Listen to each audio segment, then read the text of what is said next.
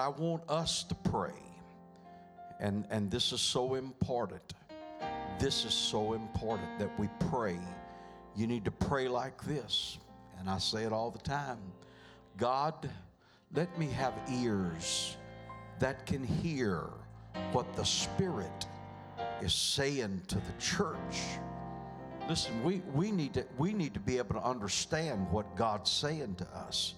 And let's pray that right now. God, I'm asking God that you would put a spirit of revelation on this congregation today, God.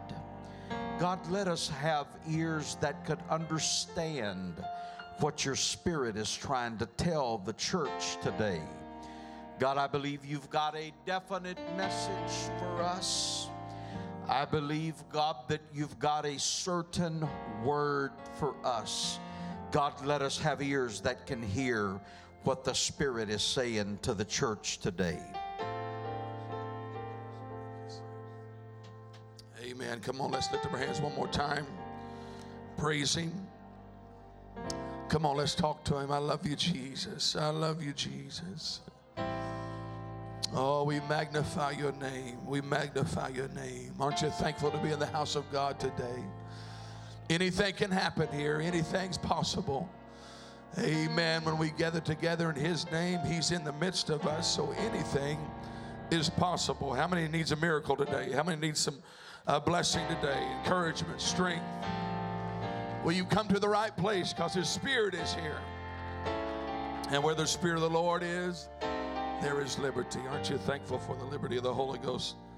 Amen. it, it is our honor to be here, and uh, feel I do feel a, a definite word that the Lord has given me, and I'm going to do my best to uh, to preach what He laid on my heart. Amen. If you have your Bibles, turn with me to Malachi chapter one. Give honor to your pastor and first lady. Love and appreciate them so very much. And all that God is doing. Amen. Aren't you thankful for the moving of the Holy Ghost? Amen. If He don't move, we're, we're, we're no different than anybody else. Amen. So we have to have His Spirit moving. Amen. And uh, I'm thankful for that. Malachi chapter 1 and verse 1. The burden of the word of the Lord to Israel by Malachi. By Malachi. A burden of the word of the Lord to Israel by Malachi.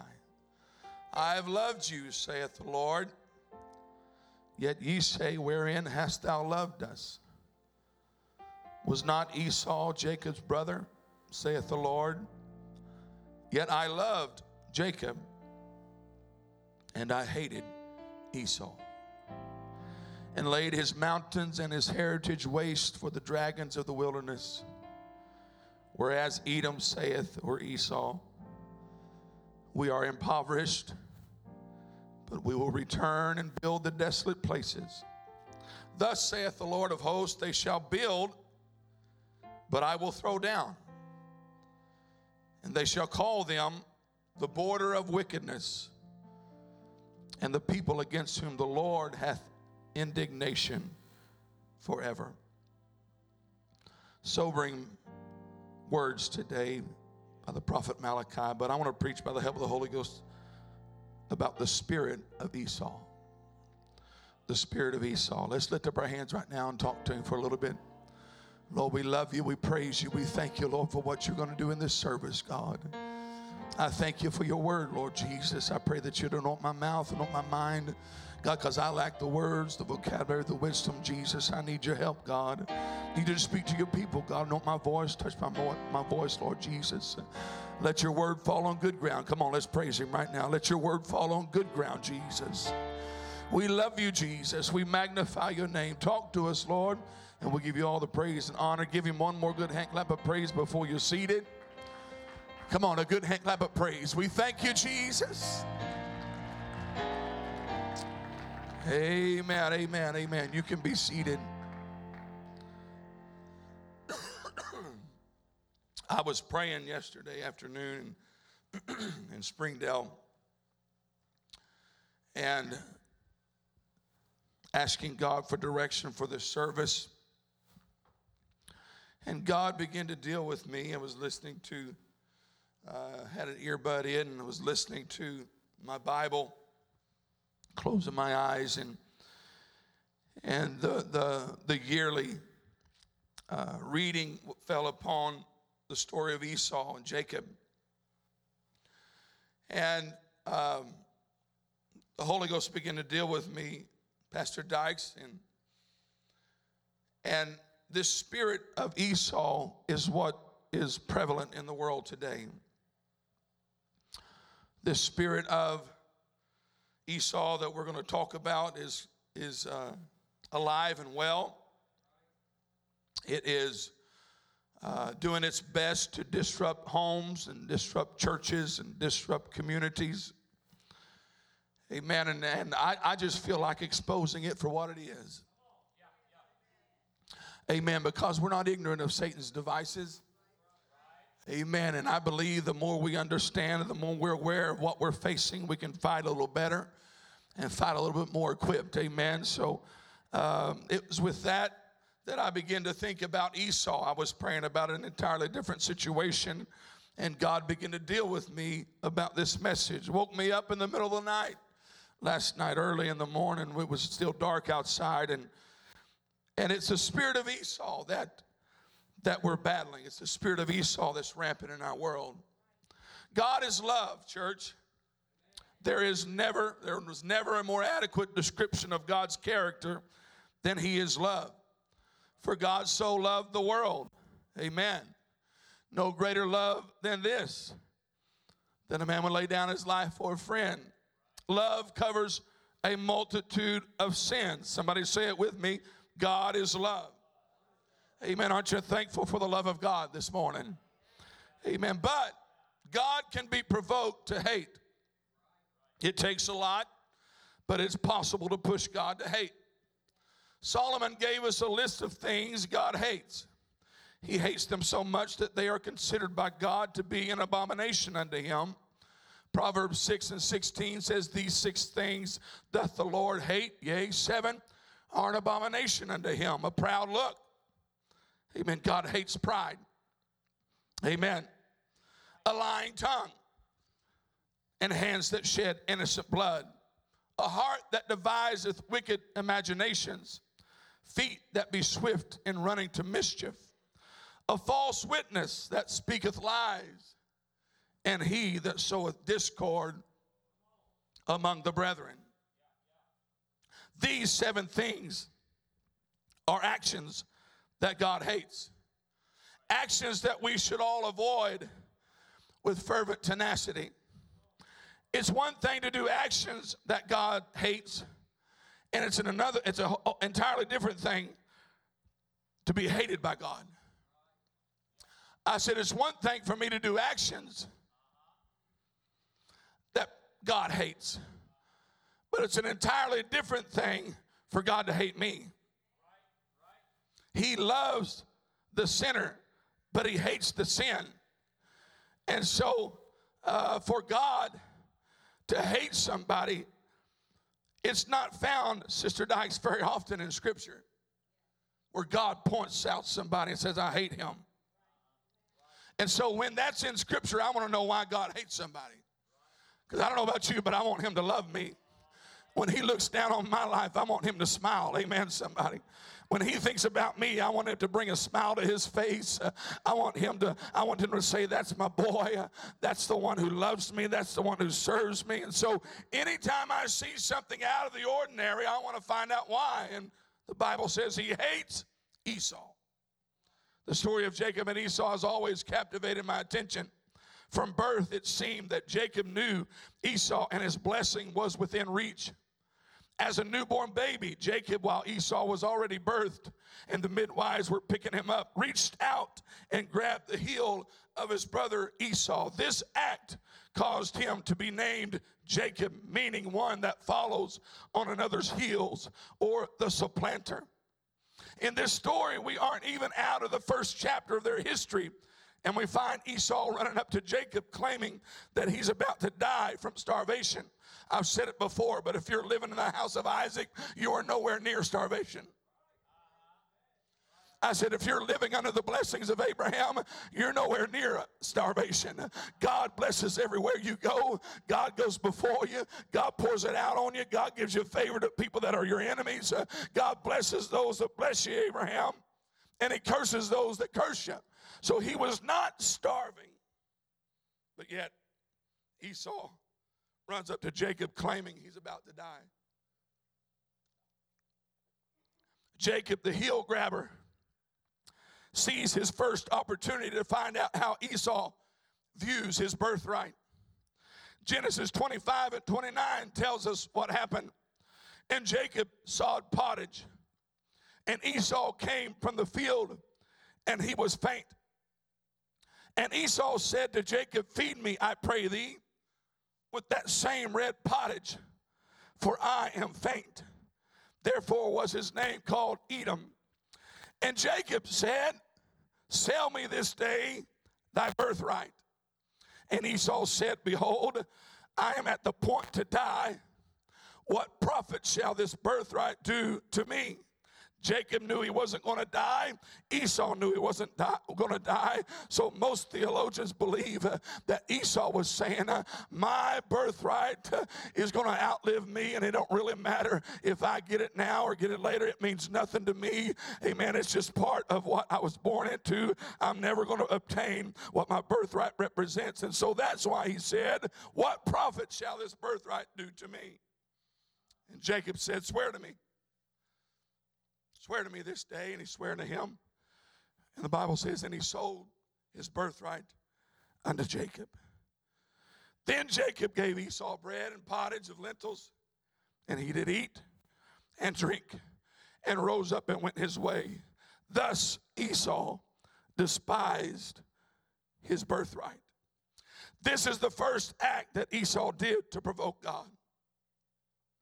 When we place no value on the kindness the favor, the blessings of God. It's as if we throw the goodness of God in the trash can of unthankfulness and say, Your blessings haven't benefited me one thing. I pray that God helps us show every day that if it had not been for the Lord who was on our side, amen. Somebody, I said, if it had not been for the Lord who was on my side, I don't know about you, but I can't walk without Him. I can't think without Him. I have no hope without Him.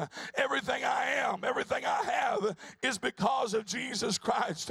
God, don't ever let me get to a place that my mind is so deluded that I look at this birthright, that I look at this experience and and say it's not worth anything, uh, it doesn't profit me anything. Uh, if it had not been for Jesus, uh, where would I be? If it had not been for his goodness, his kindness, oh, where could I be? Amen. I'm so thankful this morning. If it had not been for the tender mercies of God, you and I wouldn't be here. I think it's appropriate that we all just give God praise right now for his goodness, his kindness, his faithfulness. I want God to look down in this church today and see there are people that are thankful for the birthright. I'm thankful for you, Jesus. Now we fast forward a few years. And Jacob and Esau are now 40 years old. Esau's looking for a wife or two. He doesn't go looking for women of Canaan. No, Esau goes to another people. Esau goes to the Hittites. The Bible says in Genesis 26 and 35, the two wives of Esau were a grief of mind to Isaac and Rebekah. One translation says Esau's wives made life miserable for Isaac and Rebekah. He despised his birthright so much that he said, My children aren't going to be raised like I was raised. Hear me today, church. He said, My children aren't going to be raised like I was raised. He despised his birthright. You ought to thank God right now for being raised in truth. I said, You ought to rejoice right now for being told we don't wear that, we don't go there, we don't do that. It's nothing to despise. It's the greatest gift God ever gave you, Esau, to be raised in a godly home under the blessings and covenant of Abraham. I need to emphasize yet again you ought to thank God right now for the truth. If you've never been in truth, if you're a first generation apostolic, then you ought to pause right now and thank God because He thought enough of you to show you truth. He thought enough of you to bring you in the family. I don't, I don't despise what I've been raised in. I'm thankful my mom and dad told me, hey, this is what the book says. This is what you need to do. This is what you need to obey. It wasn't hard to me. It wasn't rough to me. It was a blessing because I knew I found what I was looking for. That's reason enough to shout and praise God. He thought enough of you and I to pull us out of the world we were in and bring us into this glorious truth. The Bible says that Isaac loved Esau. But Rebekah loved Jacob. That lets me know that Esau overlooked the love his father showed to him. What would cause God to hate Esau? He took for granted the love of his father. Today, when you feel God reaching down to you, loving you, drawing you, don't shun it. Don't shun it. Don't ignore it. Embrace it and open up your heart to Him. Amen. I'm telling you right now, when God moves and we feel His presence and we're in His presence and God talks to us and God visits us, that's the most precious thing. God loves us. And Esau, Esau despised his birthright and he ignored the love of his father. I'm preaching today about the spirit of Esau that's rampant in this world, that's dividing homes, that's dividing families, that's dividing communities, uh, that's creeping in churches. Amen. It's an unthankful and unholy generation, is what the Bible said uh, is going to be in the last days. Amen. They're not thankful for what God's done, they're not thankful for the blessings of God. And so they come to the house of God and it's just going through the motions. It's just, it's just a routine. It's nothing precious, it's nothing beautiful. But when God steps off his throne uh, and talks to us, I pray we cherish every time he does. Why? Because that's the loving Father reaching down to us and saying, I still love you. My favor's on you. My blessings are on you. I'm going to be good to you. I want to be kind to you. Help us, oh God, cherish the moving and loving of your spirit.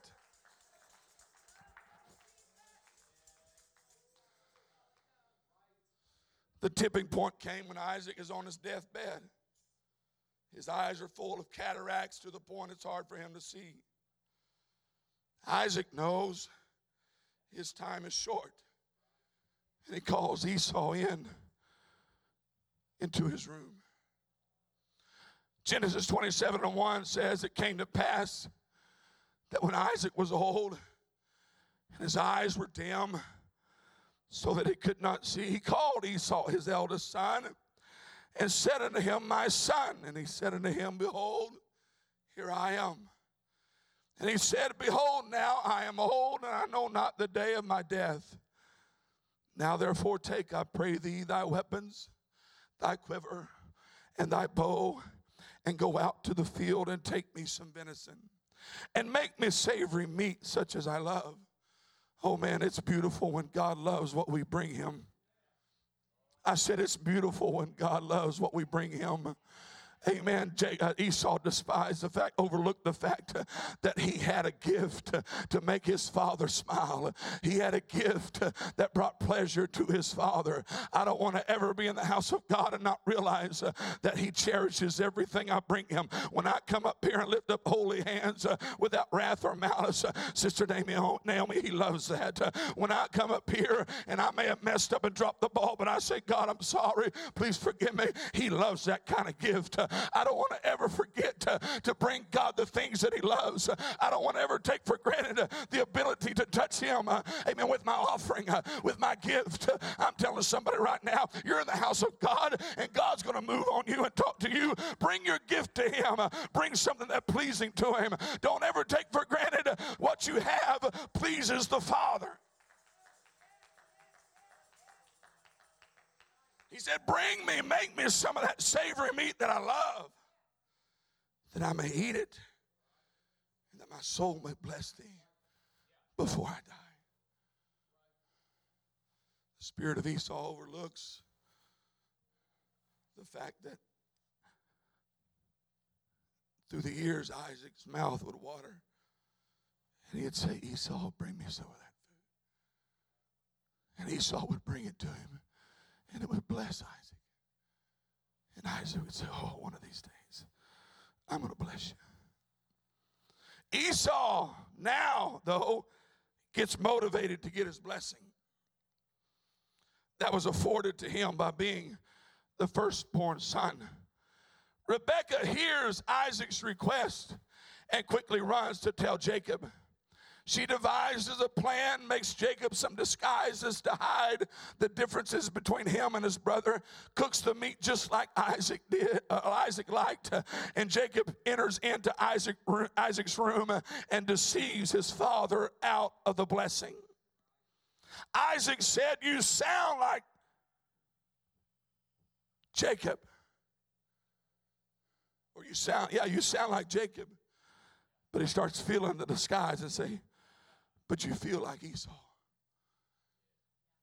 His eyes couldn't see. So he was going by his feeling. And Jacob gets the blessing.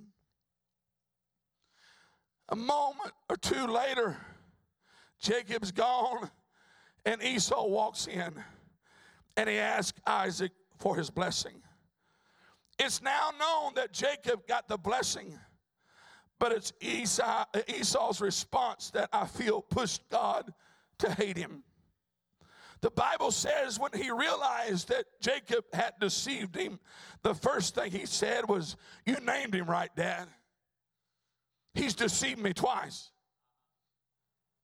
He's pulled the wool over my eyes twice. He tricked me twice in my lifetime. He begs Isaac, the Bible says he weeps bitterly. He begs Isaac, cries out bitterly, but instead of realizing his actions are what caused the blessings to be taken away, he blames Jacob. Hear me, church, if there's anything God despises, it's when people refuse to accept responsibility for their own actions.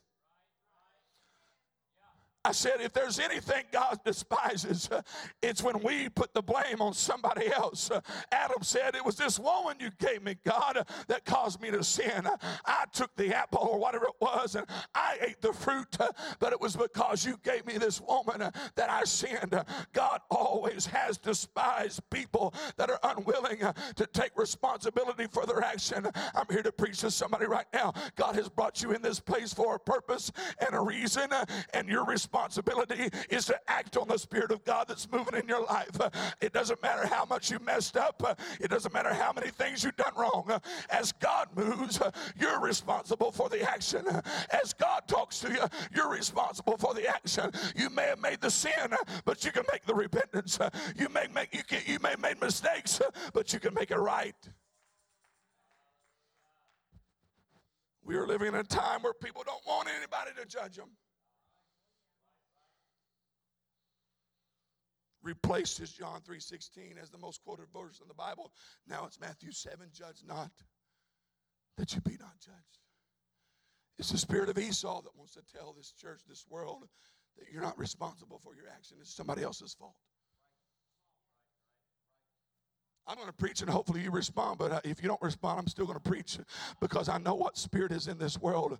It's a spirit that says, I'm a victim.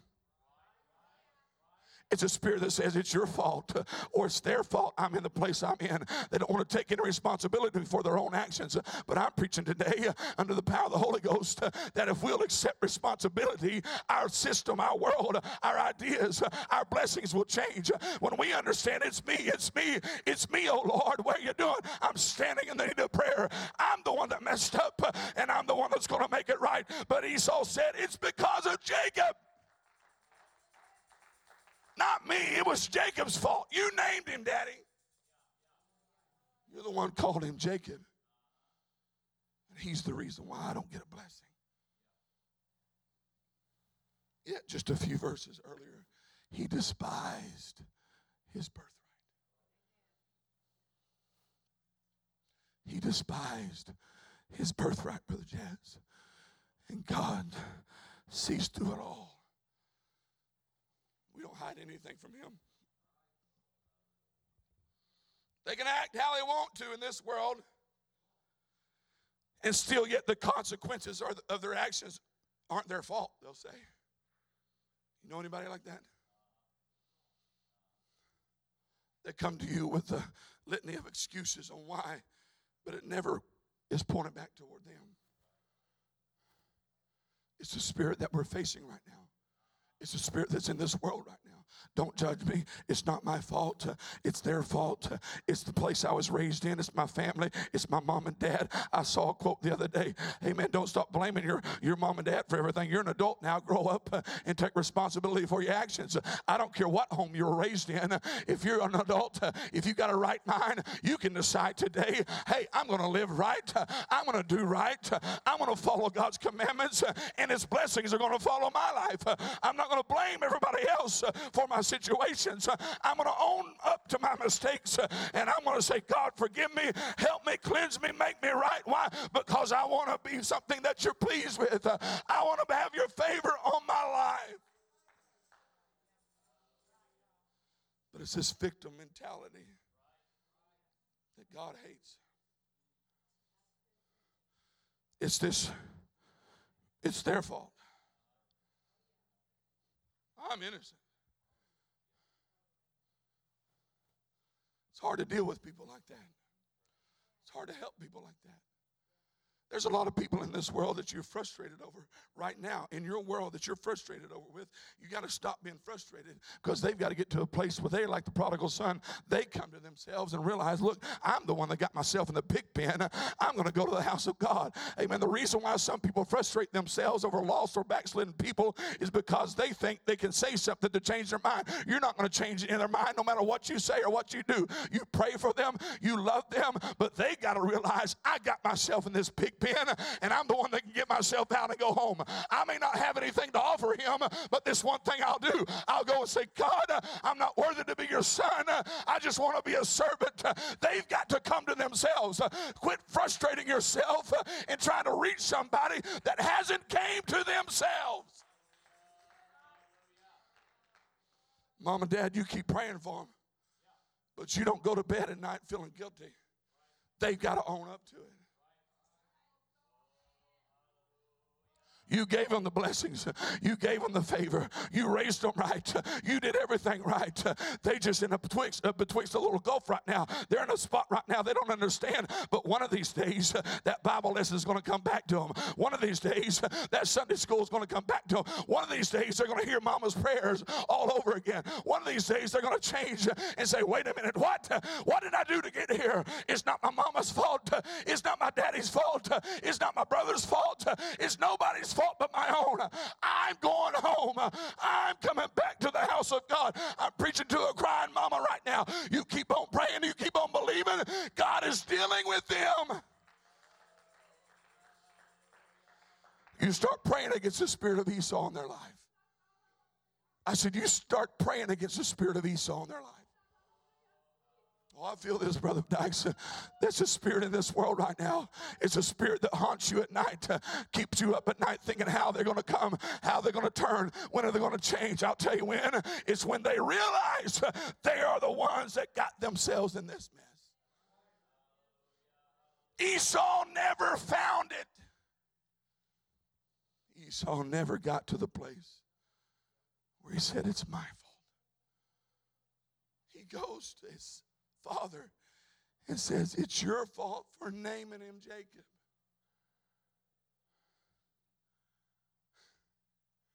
When just two chapters before, he said, I'm about to die. Give me some pottage. Help me, Jacob. I'm about to die. Give me something. Oh, I want your birthright. That's okay. It don't mean anything to me. And when it's time to get the birthright, he's sitting there saying, It's your fault, Daddy. Tell me I'm preaching against that spirit. It's come in our homes. It's invaded our kids. It's invaded every aspect of our life. It's not my fault. It's their fault. It's not anything I did. It's what they did. Yeah, I, am telling you right now, we are so divided as a nation because nobody wants to take responsibility for their action. Amen. Nobody wants to take responsibility for their own actions. We would cleanse this nation. We would bring revival. We would have an outpouring of the Holy Ghost. We would have a harvest so great. If everybody just looked in that mirror and said, It's me, God, the Bible Bible says, What man or man looks in that mirror and he turns away and don't even remember who he is? He's a double minded man uh, that's unstable in all his ways. Uh, God help me to look into the mirror of life. Uh, and when I messed up, I'm able to say, It's my fault. I did it. I made the choice. But I'm going to go home. I'm going back to the house of God. I'm going to fix my life.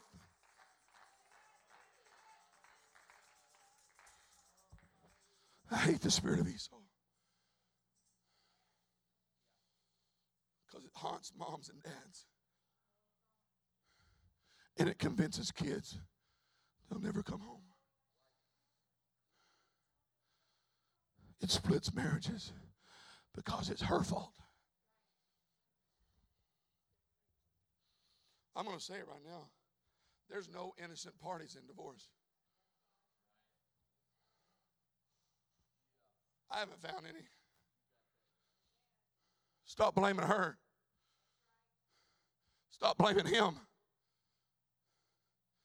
Work out your own salvation with fear and trembling. My wife said a long time ago, we're like we're like a pyramid. We're over here, God's over here, and uh, uh, we're over here. I'm over here, she's over here, and God's up there. The closer we get to God, the closer we get to each other. When we start working on our relationship with God, when we start taking responsibility for our actions, you'll be amazed how close you get to your wife. You'll be amazed how much you love your husband. You'll be amazed how much peace comes in your home. I'm preaching to somebody right now. The spirit of Esau wants to pit people against against each other when it is just our own fault. So build that marriage getting Him. Because the more we try to do this, the more faults we're going to find. The more we look at each other, the more we're going to take notice. Oh, and I'm sorry if you've had divorce and suffered, I understand there's bad situations. But God's a healer of every situation. And God can take your mess and make it beautiful. And God can do things that you never thought possible. No matter what I do in life, help me identify that Esau spirit. Help me identify the spirit of this world. The Bible says in 2 Timothy 3 and 1 this know also in the last days perilous or dangerous times shall come. Tell me if we're not here. For men shall be lovers of what? Their own selves, covetous, boasters, proud, blasphemers, disobedient to parents, unthankful, unholy, without natural affection truce breakers, false accusers, incontinent, fierce despisers of those that are good, traitors, heady, high minded, lovers of pleasures more than lovers of God. It's the spirit of Esau. His mom and dad said, when, when, when you know, you know when uh, I didn't put it in here, but just, God just brought it back to my memory. When, when, when Isaac told Rebecca to send Jacob to his when Jacob and, uh, was going to uh, Laban, his, his his mom's dad, his grandpa's house, his family. Jacob, uh, Isaac and Rebecca said, "We need to send him there to make sure he finds a wife of Canaan." This is another thing that God hated about Esau. Isaac and Rebekah said, We need to send Jacob to Laban so he can find a, a, a wife out of the house of, uh, of Laban, out of the house of Canaan. We need him not to be like Esau was with his two wives. They, they wore us out. They, they, were, they were terrible and they, they brought a lot of strife in our home. And the Bible says, Listen to me, the Bible says that Esau, he's already married two Hittite woman, women, and the Bible says he hears that Isaac and Rebekah has sent Jacob to go marry a, a wife out of the land of Canaan. And the Bible says that Esau realized uh, that his family didn't like, uh, amen, women that were not Canaanites uh, and didn't want them to be a part uh, of the family. And the Bible says that Esau went to Ishmael and found a wife. Ishmael is Abraham's son of the bondservant And the Bible says that he went there to find a wife. I want part of, but I don't want all of it. The spirit of Esau says, I want to do the minimum requirements to try to get mom's and dad's approval. I'm going to go get me a wife of, of, of, of Abraham. It's not Abraham and Sarah. It's not in the line of blessings. I want to go to Ishmael. I want to go. I want to go over there. I'm preaching to every young person right now that can listen to me taste not, touch not, handle not. Don't mess with the world. Don't get part of church and part of the world. Don't get part of, of, of, of oneness and part of false doctrine. Don't get part of truth and a part of falsehood. No, you get everything in this church and you build your house and your family on this church. I don't want just a portion of Abraham's blessings. I want all of his blessings. I don't want to just get part where it looks like I'm kind of the part, but God knows I'm really really married up to another side. Uh, no, I, that's why Jesus said you cannot serve uh, two masters because you're going to hate the one and love the other. Esau said, I know how to do the uh, uh, uh, uh go around this hating, amen, anybody that's not Canaan. I'll just get a little bit of Abraham's blessings. I'll just get a little bit. I'll get a little bit, but I don't want to go all the way. God said, I hate Esau because he's not fully committed. He's not fully in. They're traitors, they're heady, they're high minded, lovers of pleasures more than lovers of God. Paul warns Timothy they have a form of godliness. This is what brought it to my attention. They have a form of godliness. Well, we got a form of Abraham. But we're not part of the Abraham and Sarah covenant. We got a form, but we deny the power.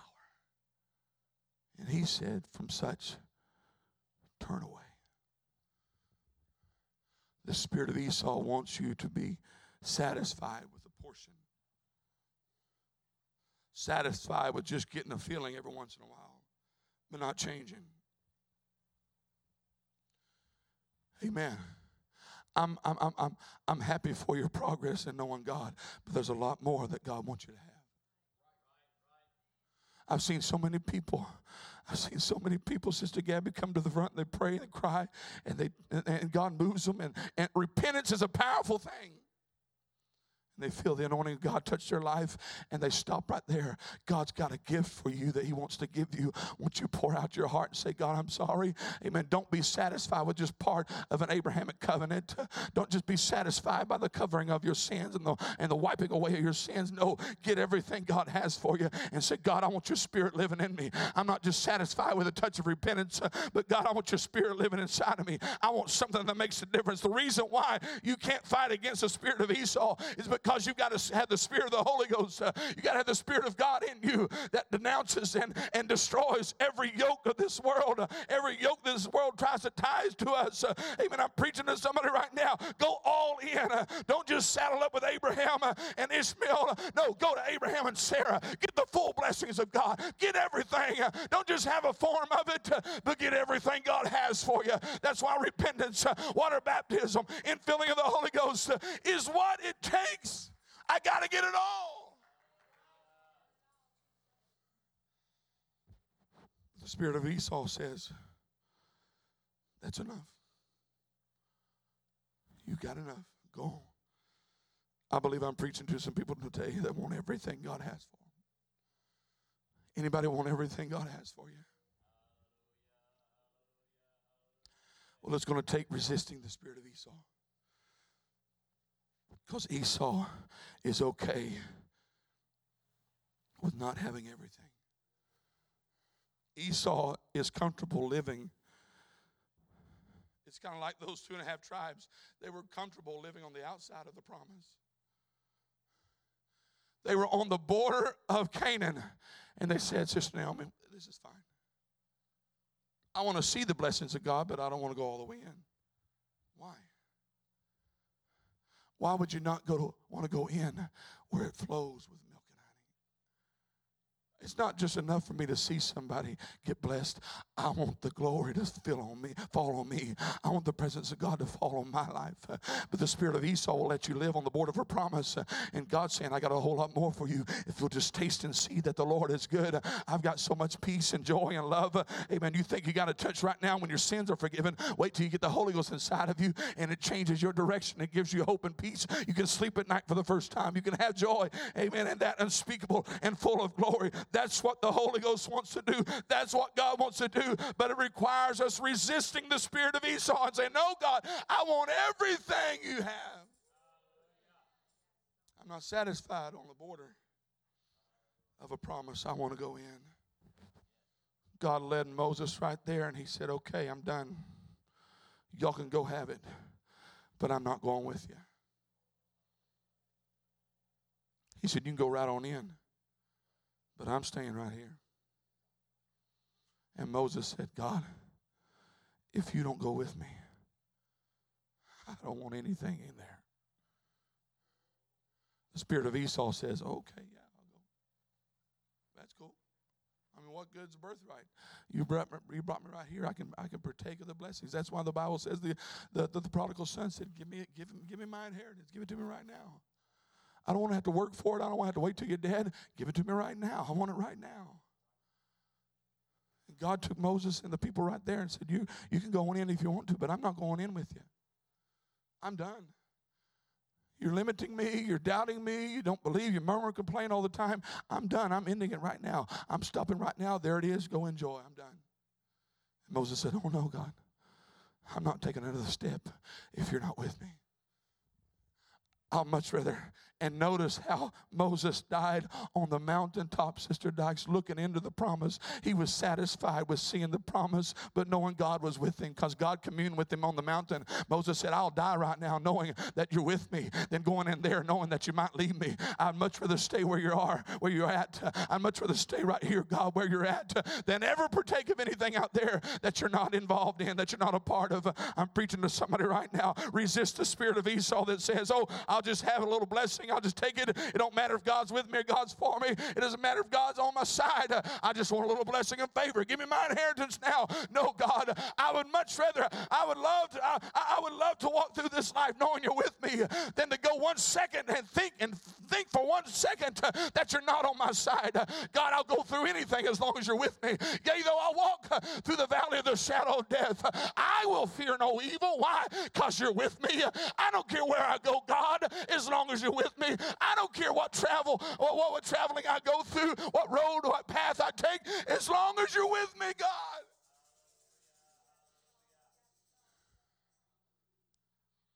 Spirit of Esau says, it don't matter. I'll take it.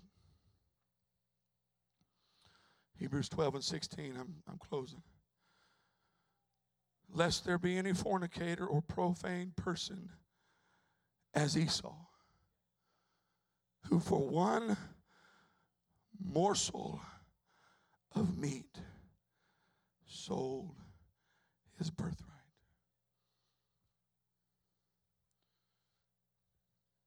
Brother Dykes, it says one morsel of meat, but Jacob gave him a pot of soup full of beans. But this says for one morsel of meat.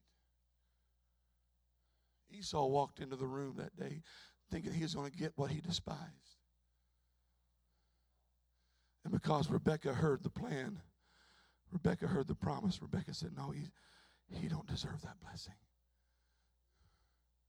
And for one morsel of venison, Jacob walked in and said, I'm Esau. I'll take care of the blessing. I'll take care of the promise. I'll take care of it. The Bible says in verse 17, for no, for you know how that afterward, everybody say afterward. Stand with me, please. When he would have inherited the blessing, he was rejected.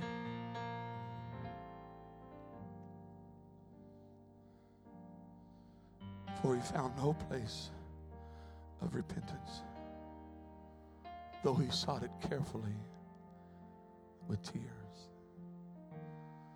I've struggled with that verse all my life until yesterday. I struggled with God. How did you hate that guy? You so loved the world, but you hated one man.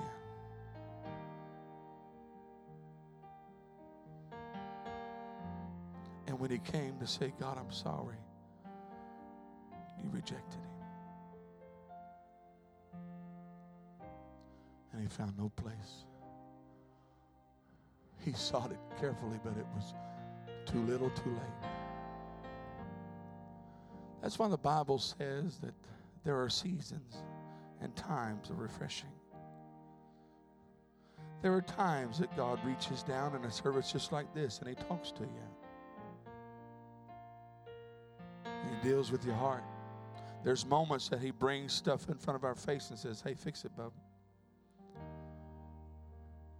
And if we rise up like Esau and say, Oh, it's their fault. Whom the Lord loves, He chastens. It hurts sometimes, but it's because He loves you.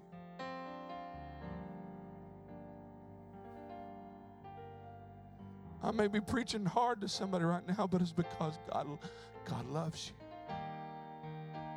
If He didn't love you, He just but whom he loves, he chastens.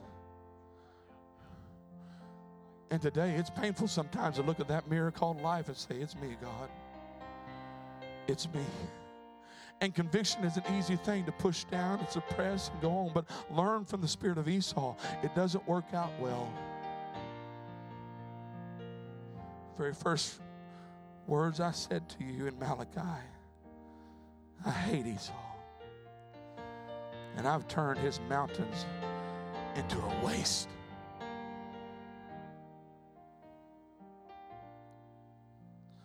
He can rebuild and return, but I'll throw him down.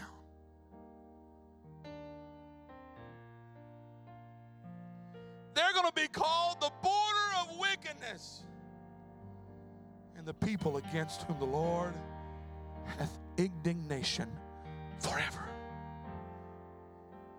because somebody said it's their fault. Because somebody said, I don't value what I've been raised in. I'm telling you, I'm so thankful. It, it thrills my heart. I don't mean to pick on, on, on, on your girls, but it thrills my heart to see them worship God. Because I know a lot of preachers' kids that they don't move. And it bothers me when I see people raised in apostolic homes and Sister, Sister Dykes, they don't move. They don't respond. It's the spirit of Esau coming upon them saying, Oh, it don't mean nothing. Mom and dad's just crazy. No, no, no.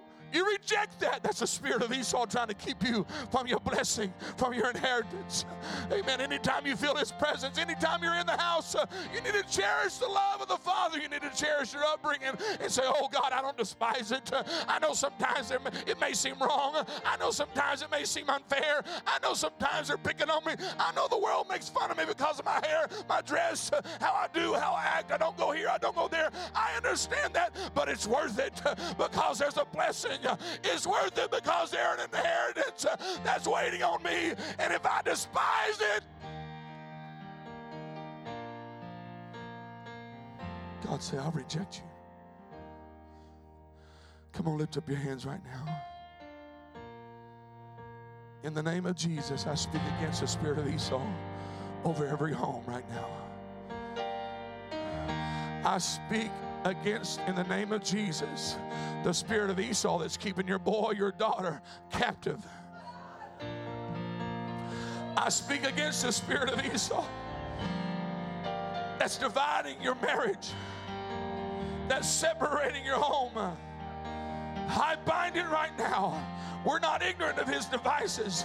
And so every time that spirit raises up its ugly head, church, you identify it and say, uh, Esau, get out of my life, get out of my mind, get out of my heart.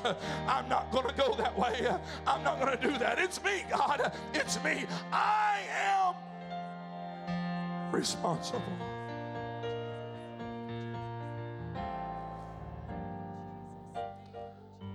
I'm the one.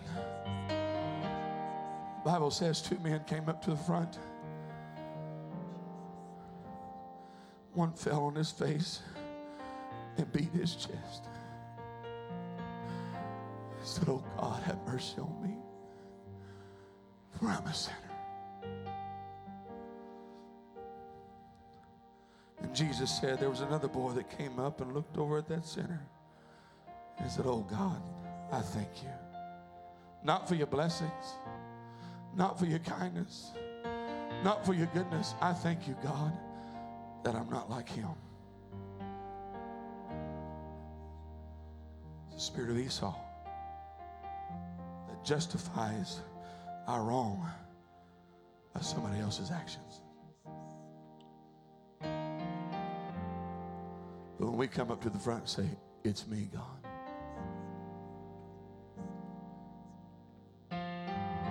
Don't let the devil, I'm telling you, ma'am, don't let the devil beat you up and say your mistakes are where you're at. You're responsible. Hey, there's some things we can't reverse. There's some things we can't go back on. That doesn't mean God doesn't love you. Doesn't mean God doesn't have a plan for your life. He takes beautiful things and makes beautiful things out of ashes and brokenness. So don't let the devil tell you that you're going to have a beautiful life because of choices and decisions you made because of things that happen in your life. No, that's a lie from hell. God can take our brokenness and make something beautiful out of it.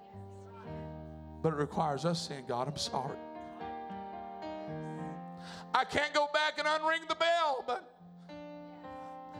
from this day on, I can take responsibility. And I'm going to walk with you, Jesus. I'm going to walk with you, Jesus. Come on, lift your hands right now. I'm opening up these altars right now. Will anybody come and fight against the spirit of Esau? Will anybody fight against that spirit that tells you it don't mean anything? Will anybody step out and fight against a spirit that says it's their fault, it's her fault? Help me to look in the mirror of life and recognize it's you, boy. Like Brother Holmes says get yourself by the nape of the neck. Oh, Bishop Holmes, I wish you'd hear. I wish you're here so I could ask permission. But I feel permission of the Holy Ghost. You need to wrap, get yourself by the nape of the neck and bring yourself to the altar and say, It's me, God. It's nobody else but me.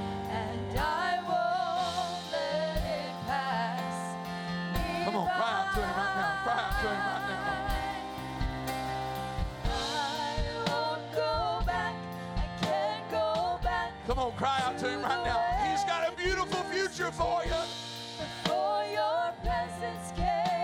He's got a purpose and plan for your life. Come on, let's love him right now. Let's love him right now.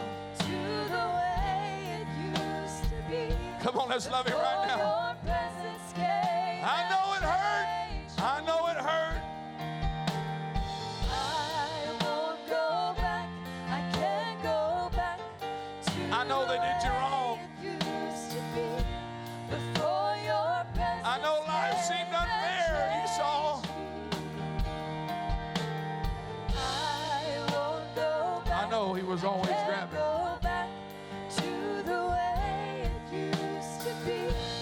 Your. Oh, I'm preaching that somebody get some strength right now. That you resist the spirit of Esau that tells you it's not worth it. It doesn't require that. I don't have to go that far. I don't have to do that much. No. No, no. There are some things you're only going to experience if you do like Jesus did and go a little further. My past. I said, there's only some things you're going to experience if you do like Jesus did and go a little right farther. Now, right now is the moment. Today. Come on, love him, love him, love him, love him, love him, love him. I've been changed. Come on, right where you're at, lift up your hands. Say, Here I am, Jesus.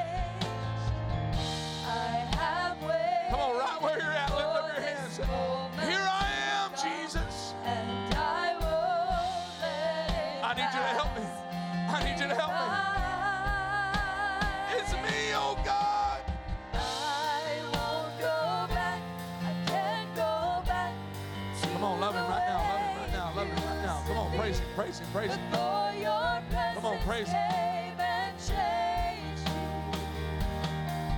Come on, praise him right now. Praise him right back. I can't go back to the way it used to be.